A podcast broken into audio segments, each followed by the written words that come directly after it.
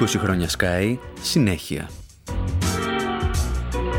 Με το Δημήτρη Μαρούλη να εντοπίζει στο αρχείο του σταθμού ένα πραγματικό διαμάντι, μια σπάνια συνέντευξη του μεγάλου φιλοσόφου Κορνίλιου Καστοριάδη.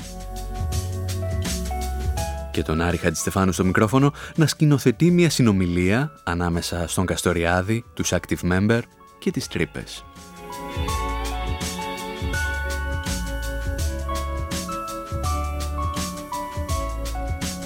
Βρισκόμαστε πάντα στο 1990 και η χώρα είναι σε διαρκή προεκλογική περίοδο. Μέσα στο μικροπολιτικό και συχνά ύπουλο πολιτικό παιχνίδι της εποχής, ο Σκάι ξεκινά μια μεγάλη πρωτοβουλία. Και στο μικρόφωνο συναντά κανείς τη Σεμίνα Διγενή. Είναι η δεύτερη εβδομάδα της μεγάλης ραδιοφωνικής πρωτοβουλίας του Sky για τις εκλογές 1990. Τίτλος «Ελληνικό χάος, Ευρωπαϊκή Δημιουργία».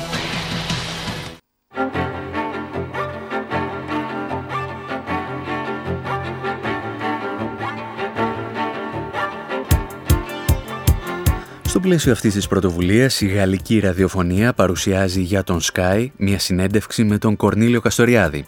Συνέντευξη που είχε δώσει ο μεγάλος φιλόσοφος στην Στέλλα Μανέ.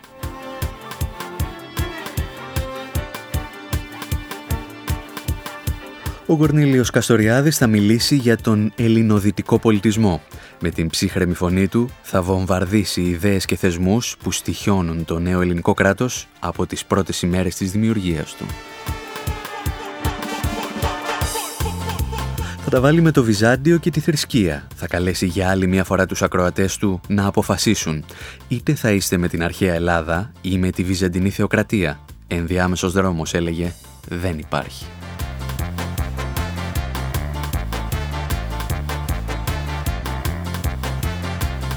Και αν τον πίεζες, συμπληρώνε ότι για να κοιτάζεις και προς τις δύο πλευρές πρέπει να είσαι αλήθωρος και ποιος θα ήθελε έναν αλήθωρο για οδηγό του.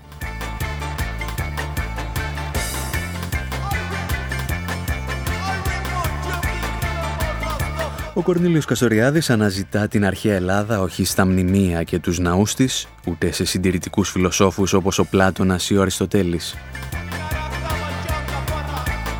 Αρχαία Ελλάδα για τον Καστοριάδη είναι η αμφισβήτηση, η ικανότητά σου να αμφισβητείς αν χρειαστεί την παράδοσή σου και τον ίδιο σου τον εαυτό. Αυτή η αμφισβήτηση της ίδιας της, της ιδίας παράδοσης ε, αυτή η αμφισβήτηση των θεσμών ή των παραδεδομένων παραστάσεων κτλ. Δεν τη συναντούμε πουθενά αλλού στην ιστορία της ανθρωπότητας παρά μόνο στην αρχαία Ελλάδα από τον 8ο στο τέλος του 5ου αιώνα και μετά εκ νέου στην ε, Δυτική Ευρώπη. Αυτό είναι το νήμα και αυτό είναι η βαθύτερη προϋπόθεση για να μπορέσει να υπάρξει ένας πολιτισμός ο οποίος αναπτύσσεται δεχόμενος μέσα του τη διαφορά και περισσότερο από τη διαφορά των έτερων, την ετερότητα, δεν είναι έτσι;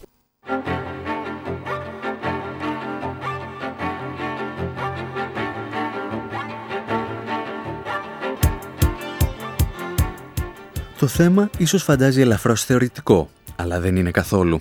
Για τον Καστοριάδη, στον ελληνοδυτικό πολιτισμό ανήκουν όσοι μπορούν να αμφισβητήσουν την παράδοσή τους. Και εκεί προκύπτει ένα τεράστιο ερώτημα. Ανήκουν οι σύγχρονοι Έλληνες στον ελληνοδυτικό πολιτισμό; Είχε δίκιο ο Κωνσταντίνος Καραμανλής όταν έλεγε ότι ανήκουμε στη Δύση. Κορνίλη Καστοριάδη, τι λέτε; Δεν θα την ενέτασα έτσι απλώς διότι υπάρχει όλη η παράδοση και οι ρίζες της ε, νεοελληνικής κοινωνίας οι οποίες σε πολλά σημεία είναι ξένες αυτή η κατάσταση Μιλάτε για την επίδραση που άσκησαν οι Οθωμανοί παραδείγματος χάρη. Όχι νομίζω ότι αρχίζει πολύ νωρίτερο νομίζω ότι αρχίζει από το Βυζάντιο αυτή η υπόθεση. Το Βυζάντιο το οποίο είναι μια από τις καλύτερες πούμε, εντελέστερες πραγματοποιήσεις του χριστιανισμού ως uh, θεσμισμένης θρησκείας το οποίο είναι μια θεοκρατία και το οποίο, ε, στο οποίο φυσικά δεν αναπτύσσεται καν αυτό το κίνημα το ελευθερητικό που αναπτύσσεται στη Δύση. Δεν αναπτύσσεται μια αστική τάξη που να προσπαθεί να αυτοκυβερνηθεί.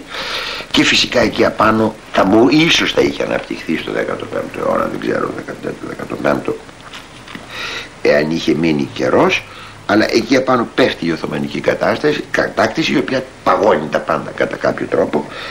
Και αυτό το οποίο δημιουργείται μετά δεν μπορούμε να κάνουμε ιστορική ανάλυση τώρα τους και από απολύγει στην Επανάσταση και συγκρότηση του νέου ελληνικού κράτους είναι ένα πολύ περίεργο ιστορικό πούμε, μείγμα μέσα στο οποίο ε, επικρατούν επί πάρα πολύ καιρό και νομίζω επικρατούσαν μέχρι προ 30 χρόνων περίπου τα παραδοσιακά στοιχεία. Δηλαδή η Ελλάδα έμενε στη βάση της μια παραδοσιακή κοινωνία και από αυτή την άποψη μια μη ευρωπαϊκή κοινωνία. Γιατί η Δυτική Ευρώπη ήταν αυτή η συνεχής κριτική της παράδοσης, αλλαγή της παράδοσης, αλλαγή των τρόπων του να σκεφτόμαστε, του να κάνουμε, του να καλλιεργούμε τους αγρούς, του να χτίζουμε τα σπίτια κτλ. Δεν είναι έτσι, του να κάνουμε μουσική, του να γράφουμε ποίηματα.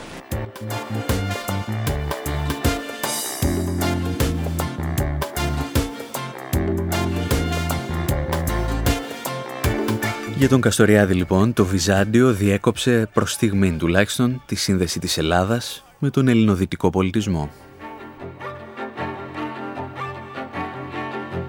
Η θεοκρατία του Βυζαντίου, όπως είπε, δεν είχε καμία σχέση με την αρχαία ελληνική αμφισβήτηση. Και όπως εξηγούσε ο ίδιος, προχωρώντας ένα βήμα παραπέρα, στο χριστιανισμό δεν μπορεί να υπάρξει ούτε καν ισότητα, τουλάχιστον όχι μέχρι να πεθάνεις. Δηλαδή αυτή η περίφημη ισότητα η οποία για έναν πραγματικό χριστιανό, για έναν μη αιρετικό χριστιανό δεν έχει καμία σχέση με τα εγκόσμια και ούτε θα έπρεπε να έχει σχέση με τα εγκόσμια. Είμαστε όλοι παιδιά του Θεού αλλά εις των άλλων κόσμων και μετά θάνατον και εδώ ο καθένας πρέπει να μένει στη θέση του και τα στασίδια στις εκκλησίες είναι φυσικά στασίδια των φτωχών και των πλουσίων οι φτωχοί δεν έχουν καν στασίδια ας πούμε. Στασίδια έχουν οι πλούσιοι. Στις δυτικές χώρες της καθολικές εκκλησίες βλέπει κανείς τα στασίδια των αρχόντων τα άλλα τα στασίδια των απλών αστών και τα μη στασίδια για τον πολύ κόσμο. Αυτή είναι η ισότητα χριστιανική.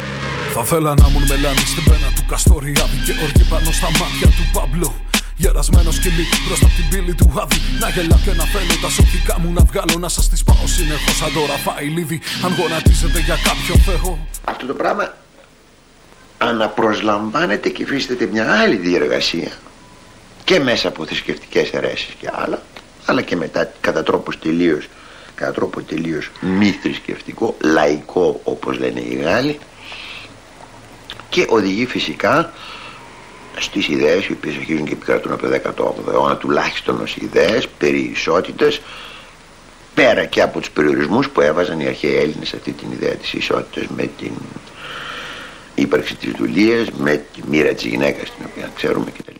Του Κώστα Βαρναλίνα ήμουν η καμπάνα και το πινέλο του Θεόφιλου στο αίμα Θα θέλα να μου όσα δεν σου παν μάνα Μήπως και δεν με γέναγες μέσα στο ψέμα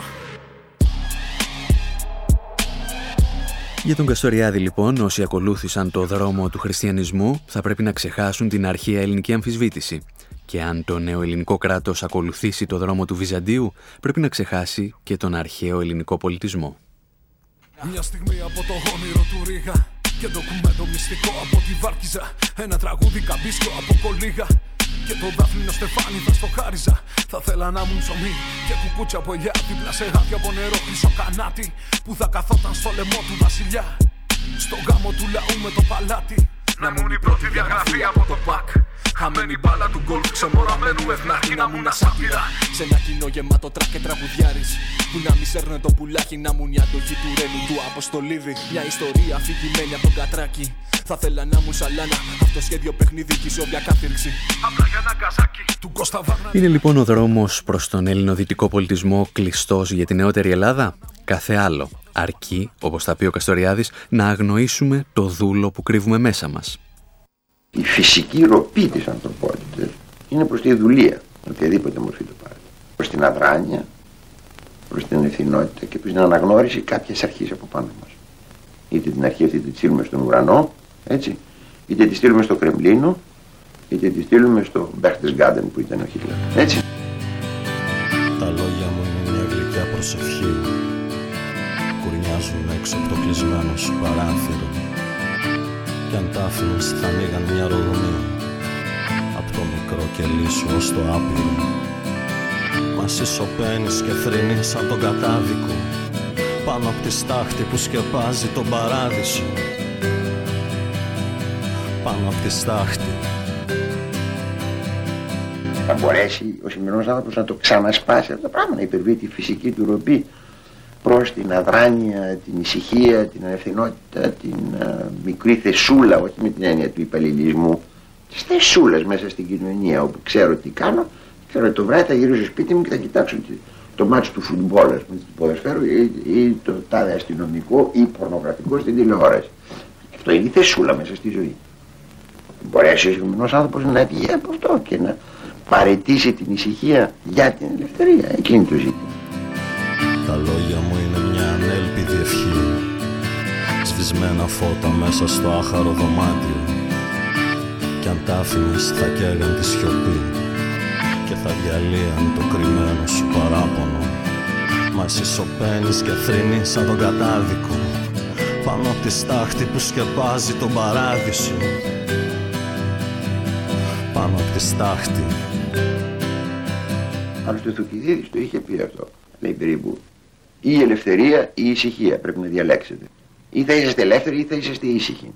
Τα δύο μαζί δεν γίνονται. Βάλε φωτιά σ' ό,τι σε καίει, σ' ό,τι σου τρώει την ψυχή.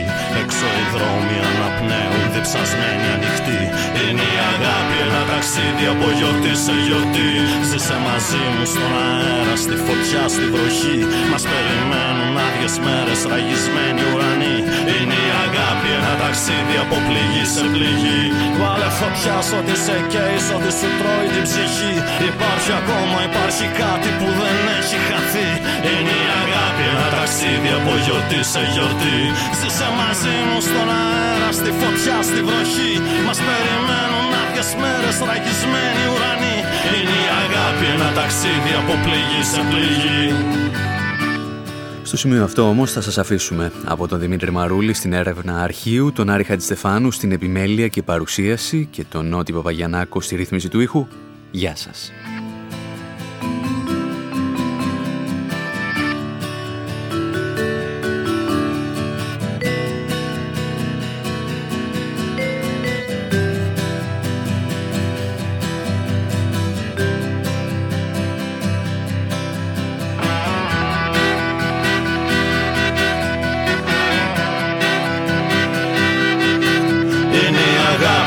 Ταξίδι από γιορτή σε γιορτή.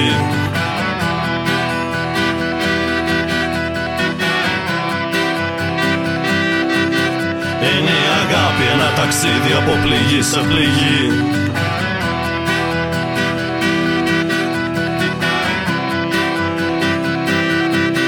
Είναι η αγάπη ένα ταξίδι από γιορτή σε γιορτή